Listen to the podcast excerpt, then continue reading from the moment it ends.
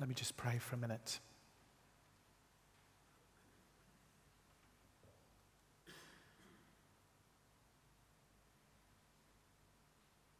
Heavenly Father, I ask this morning that by your Spirit, would you awaken us to the forgiveness that you offer us this morning? Would you awaken us to the reality of what you've done for us? And Father, would you soften us towards each other and towards your world? I pray. In Jesus' name, Amen.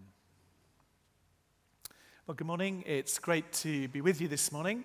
Um, and one of the things I would observe as I go around and as I look at uh, different things, it seems to me, uh, from my perspective, see that unforgiveness is everywhere. In actual fact, unforgiveness is to be celebrated in our culture. Unforgiveness is a thing that we hold on to with a great sense of triumph, whether it's revenge films, whether it's celebrating our dysfunction maritally or in our homes or in our workplaces or in our society. It's incredibly disheartening, certainly for me, it may not be for you, to see some of the debate, to see some of the way we're treating each other when we talk about Brexit. Bitterness, judgment, and incredibly unforgiving attitudes and cultures seem to be generated.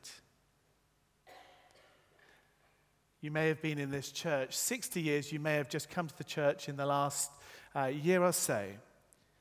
But actually, I've been here two and a half years, and I would say with fairly degree of certainty that I've had more conversations about our struggle to forgive than anything else.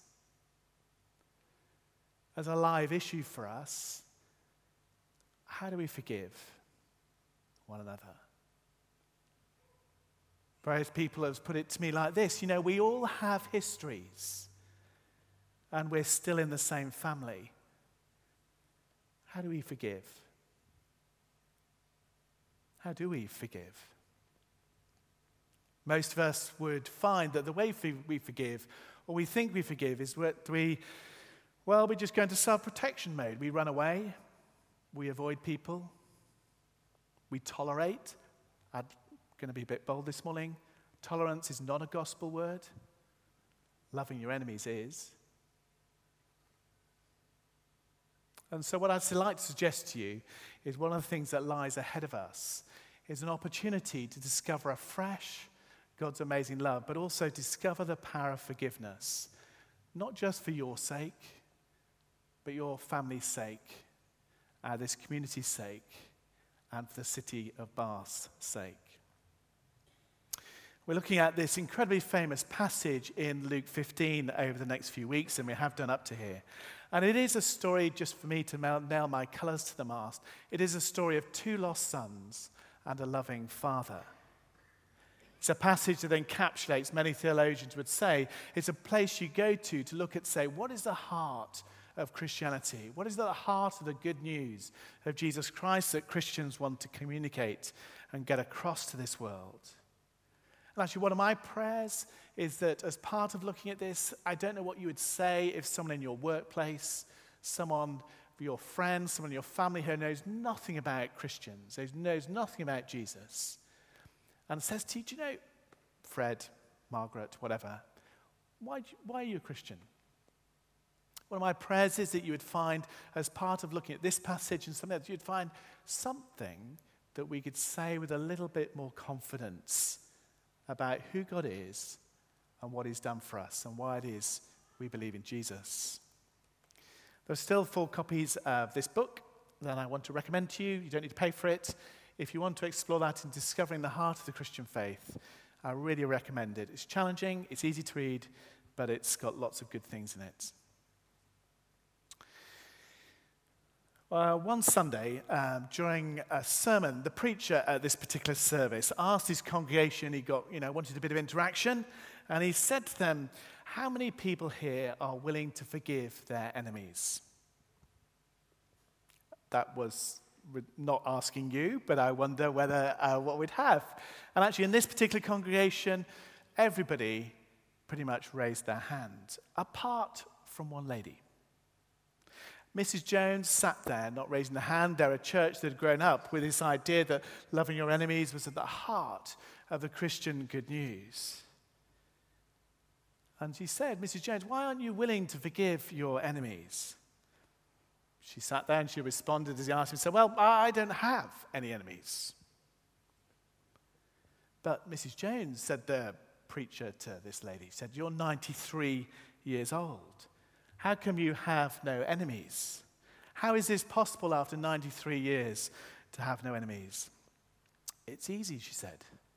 I simply outlived them all. Here's a quote from um, someone called Dr. Sheila Cassidy. She was a survivor of torture during the Pinochet re- regime in Chile. And this is what she said as part of her experience of being a torture victim. This. She said, I only say this. However much we've been wronged, however justified our hatred, if we cherish it, it will poison us. Hatred is a devil to be cast out. And we must pray for the power to forgive, for it is in forgiving our enemies that we are healed. Let's look at this passage that we've got before us, because actually, one thing people agree is that this passage at its heart, that we're looking at Luke 15, has forgiveness at its heart. And as we think about this, I wonder whether you think, what kind of, what kind of community would we be? What would Swithin's look like if we took forgiveness seriously? So, firstly, forgiveness is proactive. Notice first how the father runs to the son in this story and literally pounces on his son. The language that's used here literally means he fell on his neck and kissed him. This father falls on his neck and kisses his son. Now, I don't know about you, but if you're a father and you're standing on your porch and you're on your porch and you see your son in the distance, and basically your son has been a selfish, self indulgent, spoilt, um, ridiculously arrogant, has taken your money and has squandered it on prostitutes with incredibly bad choices on self He's coming up the hill towards you. Well, if it's a hill, but imagine that for a second. What would you be thinking if that son of yours came towards you? Well, you lot, being uh, very holy people, will probably say, Well, you know what? This son is coming back. He's coming in repentance. Of, of course not. Actually, most would think he's coming back for more money. He's coming back for more money. I wonder whether if you're a parent, whether you recognize that, the kind of uh, that ebb and flow of relationship with your children sometimes, where you've seen it before and you come back again. Yet the father, not knowing what's in his son's heart, the father, not knowing what's in his son's heart, runs from his porch, falls on his son, and kisses him. And here's the first point the Father does not make the Son come to him and ask for forgiveness, he simply gives it. The Father does not make the Son come to him and ask for forgiveness, he simply gives it. It's proactive. God's forgiveness is proactive. It doesn't sit and say, well, if he wants to come to me, if my son wants to come here and grovel in front of my, my feet and repent and diminish himself in front of me, then I'll forgive him.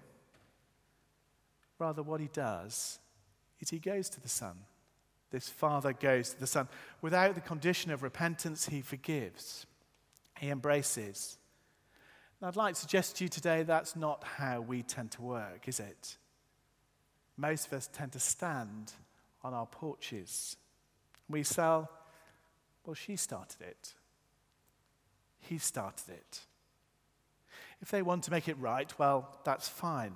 I'll happy talk to them if they come to me. Jesus says, No, you don't stand on your porch.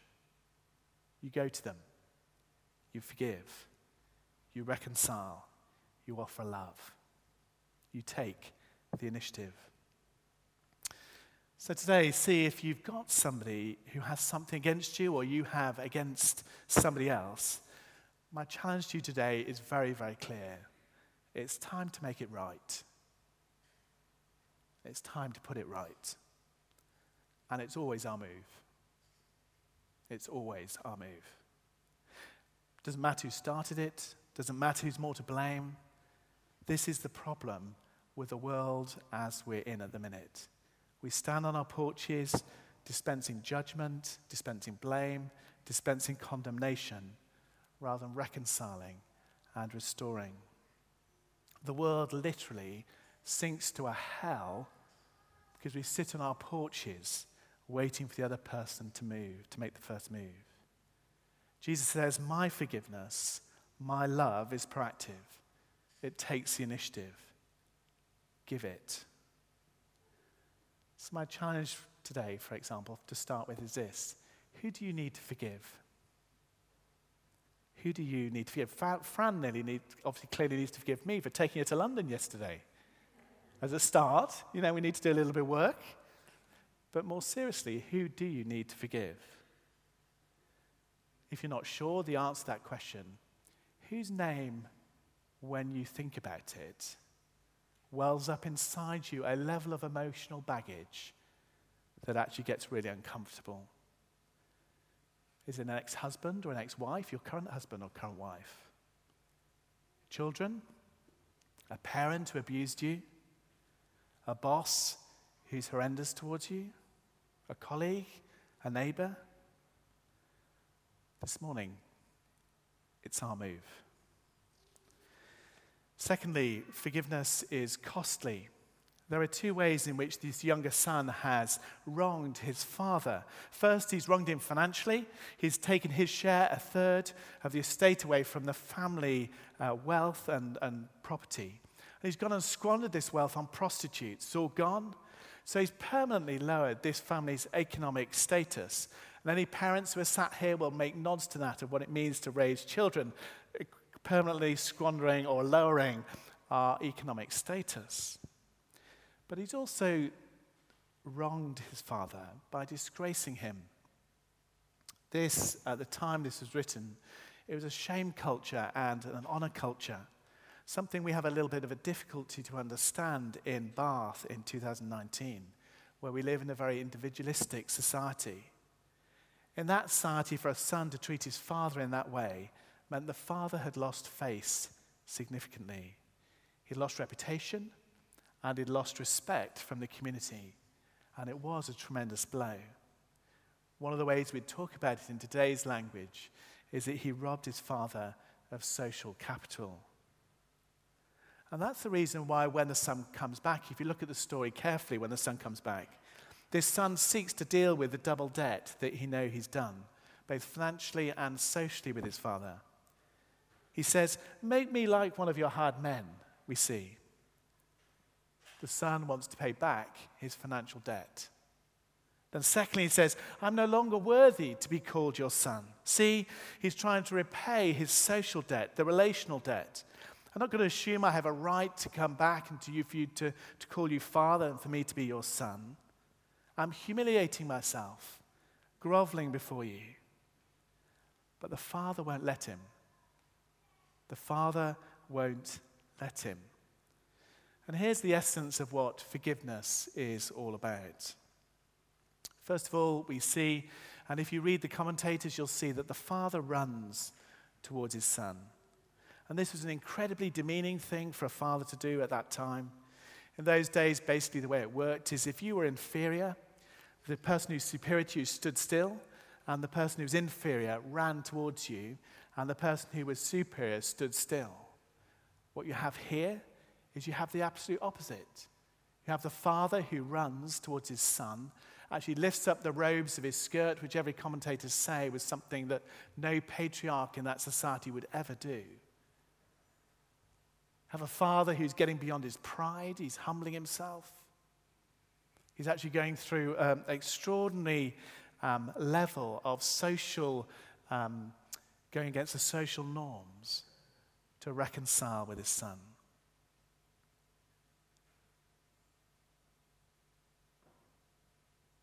And what does he do? As his son comes, he puts the robe on him and he puts the ring on his finger, which we talked about briefly last week. So, what we find here is the father in this story is taking the humiliation and he's absorbing the debt himself. He's taking the humiliation and absorbing the debt himself. And this is the essence of forgiveness. Because the, th- the thing is this is when someone wrongs you, they have robbed you always. When someone wrongs you, they've robbed you always. So actually, there is a debt to pay. Not just because someone's taken away financially from you, if that's the case, but it may be relationally, it may be your re- reputation, it may be your, um, your happiness. But there is a debt when someone's wronged you. There is a debt. And there are two things you can do with a debt. You can pay it back, uh, or you can absorb and um, uh, sorry, you can force someone else to pay it back, or you absorb it yourself. And the Father says here, I'm going to absorb the debt. In other words, forgiveness is absorbing pain and injustice instead of inflicting it. I'd like to suggest to you this morning that our standard way of dealing with it when people wrong us is we find a way of repaying them. We may do that subtly. We may talk behind people's backs and slice up their reputation, whether it's in a relationship or whether it's in a church or it's a workplace. If someone's wronged you, we find subtle ways of undermining them and trying to pay them back. That's not forgiveness. That's not forgiveness. For- forgiveness is absorbing the debt. Forgiveness is costly, it's sacrificial. Grace is not cheap. Grace is not cheap.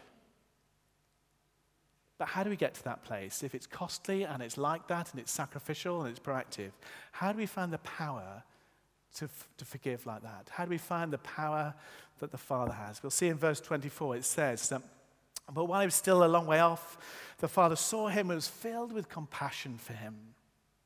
Throughout Jesus' life, we see this word compassion again and again and again and again. It's a word that literally means to move from the very depths of your being in love for someone else. The father didn't stand on his porch and wait for his son to come to him. He was moved in compassion and ran out and kissed him. He ran out losing his dignity because his compassion led him to action. The thing is this if people have wronged you, and be, there won't be a single person here this morning who hasn't been wronged significantly in some way or other.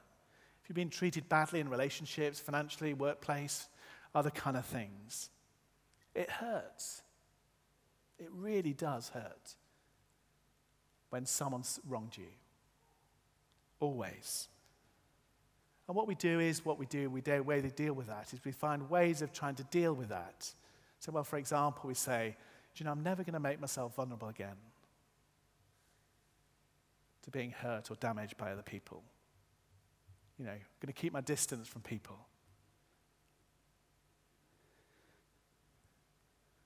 But guess what the father does? The father goes running to his son in order to forgive him, knowing that he might get hurt again. Remember, the Bible describes Jesus as a man of sorrows and acquainted with grief. It also says of us that while we were God's enemies, Christ died for us. Do we see that this morning? Do we see that, that Christ died for us? Jesus didn't lose his faith, that he, he went, was stripped naked on a cross. Jesus was stripped naked on a cross for you and I. He came from heaven to earth knowing that he would die. He didn't just throw his arms around us, he bore his arms on a cross once and for all for us to be crucified. Why did he do all that for us? Why did he do all that for us? Because he was clearing and absorbing the debts once and for all. He was clearing and absorbing the debts once and for all. The Father doesn't stand on his porch and wait for us to get to heaven. He comes from heaven to earth. Instead of making us pay for our sins, he himself bears our sins on the cross, absorbing our debts. And why does he do it? Why does Jesus do that? Why does God do that through Jesus? See, this is everybody here. If you receive Jesus Christ as your personal Savior, the Lord literally throws his loving arms around you, falls on his neck, your neck, and kisses you. That's the love of the Father for you this morning. And Teresa of Avila, who was a Christian, well known Christian centuries ago, puts it like this He says, When you experience the love of the Father like that, the welcome of the Father, the envelopment, embrace of the Father in a way like that, it makes, like a, it makes, it, ta- it makes a thousand terrible lives of suffering look like one night in a bad hotel. So the question is this if that's what we're called to, if that's what Jesus has done for us, how are we going to be able to absorb the debts in our life? We're going to need an incredible amount of emotional strength and spiritual power to forgive other people. How do we get that?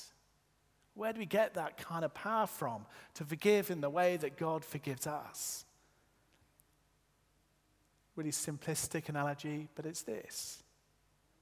If you have a trillion dollars in your bank account, a 10 pound debt is nothing. If you have a trillion dollars in your bank account, a 10 pound debt relatively is nothing. See, if you understand this morning what you have in Christ, that all your debts, past, present, and future, have been cleared, you're, heir, you're an heir of the riches of heaven. You're a child of the living God. You're a trillionaire. The blessings of God are yours. You're an heir of God. What could another person take from you? Reputation, money, opportunity, happiness? Yes, it hurts. But look what you've got in your account. Think of what you have in Christ, what Christ has done for you. If you really grasp what Jesus has done for you in all your brokenness, all your sinfulness, all your weakness, you can live out God's forgiveness in your life. All grudges, to a greater or lesser degree, are based on some sense of superiority. You know, because actually we think, I would never do what this person did to me. I would never treat someone like they treat me. But if you understand the gospel, if you understand what God has done for us in Jesus, if you understand how lost we were, that God would send his only son on a cross for us to save you, you can't look on other people with a sense of superiority and a sense of judgment. Forgiveness is you cancel the debt.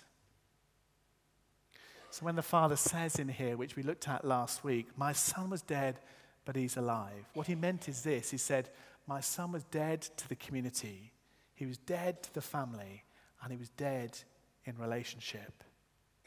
Forgiveness. Forgiveness resurrects that relationship, resurrects him to community, and resurrects him to family. And what are we asking? What am I saying this morning for us as a church at St. Swithin's? Here's a couple of things just to finish. I'd like us to think about what it means to have a forgiving Father heart at the heart of our church. And forgiveness is a resurrected life. And the first is this if we've understood and grasped what God has done for us and what we're called to, it'd be this is that restoration and relationship repair would happen all the time in our community, all the time. Out in the, per, out in the world, people generally you know, don't pretend that there's no need for forgiveness. Say, oh, I don't have resentment, I don't have grudges, I just don't spend any time with them. I just avoid them. I just don't want pe- anything to do with the people. How do we know if we've got a grudge this morning? How do you know if there are grudges deep in our life? Here's one way you might want to think about it. If there's somebody in your life this morning who has hurt you or wronged you, And if you know their failure or their misfortune would bring you some happiness, you have a grudge and you have some forgiving to do this morning. Christians are people who live in a reality of the whole of our lives. We don't live in a fantasy world where we pretend that we're not human and don't rub against people the wrong way and hurt other people. We recognize forgiveness is necessary, it's needed, and that we need to repair and heal relationships. And it needs to happen all the time. Do you know why? Because we're all different, but also we're all sinners. And we rub against each other and do things to people um, that we wish they didn't. So we're going to constantly have to come back again and again to that place of reconciliation. Sorry needs to be a word in our language regularly. Otherwise, we're deluding ourselves about our resentment. And all we're doing is carrying a load of stuff around on our backs that we weren't called to carry. Secondly, St. Swithin's, I'd say, if we grasp God's forgiveness for us this morning, is people who are free from their past and are released to step into God's future for them. We're free from our past to step into our God given future. When God saves you through Jesus Christ, the minute you believe in Christ, the determining factor in your relationship with God is not your past, it's not all the bad things you've done, it's Christ's past. It's not what you have done, it's what Christ has done. Do you know what that means? It means treating us in accordance with our great future now in Christ. Many of us may feel trapped or stuck in our past that we wish we weren't in. But Lewis Smedes, who was a Christian philosopher, put it like this He said this There is only one thing that can release us from the grip of our history that is forgiveness. A damaged and hurting person needs more than anything else to be released from their painful past. That only happens if you forgive and you receive the Father's embrace this morning. I wonder this morning whether you, whether you want to continue to be stuck in your painful past, reliving and replaying a painful past, like replaying the recording on your laptop again and again and again of the wrong that was done to you. Vengeance is having that recording and playing it again and again and again until it affects our souls. Like playing that painful scene over and over again. And as someone famously put it, unforgiveness means that we allow other people to live rent free in our heads.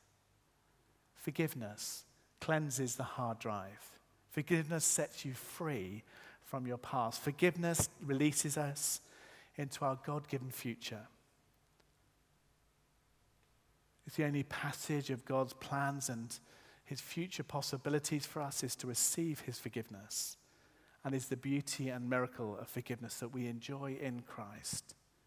And that comes when we put our trust and our faith in our Lord and Savior, Jesus Christ, and his good news.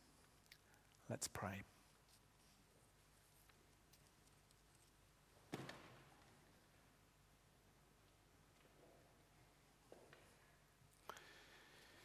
Heavenly Father, I want to thank you this morning um, afresh for us as a church, for all you do, have done, all you continue to do.